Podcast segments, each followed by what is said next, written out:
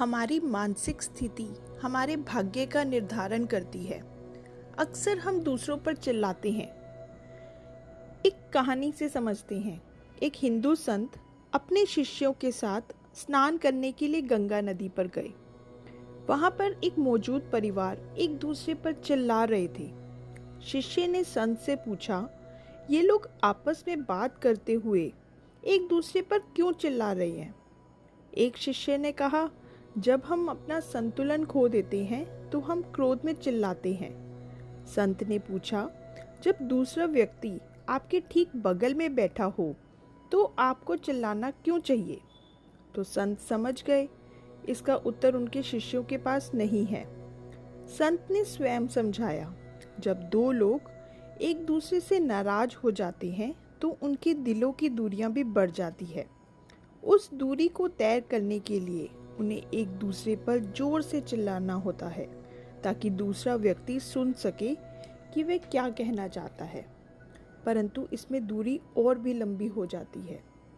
पर जब दो लोग प्यार में होते हैं तो वे एक दूसरे पर चिल्लाते नहीं, बल्कि धीरे धीरे बात करते हैं, क्योंकि वह उनके दिल के बहुत करीब है। और जब प्यार अधिक होता है तो वे दो शरीरों में एक आत्मा की तरह होते हैं। वहाँ शब्दों की भी ज़रूरत नहीं होती। एक दूसरे को देख या महसूस करके समझ जाते हैं। इसलिए जब तुम बहस करो तो अपने दिलों को दूर मत होने दो। ऐसे शब्द मत बोलो जो तुम्हें दूर कर दे। जब दूरियाँ बढ़ जाती हैं तो वापस लौटना नामुमकिन हो जाता है। अगर कोई हताशा और निराशा से भरा हुआ आपके ऊपर अपने मन का कूड़ा डाल दे तो ऐसे लोगों पर प्रतिक्रिया ना करें, मुस्कुराएँ और आगे बढ़ जाएँ। उनका कूड़ा और गुस्सा लेकर अपने घर वालों दोस्तों या अपने काम के बीच में ना आने दें।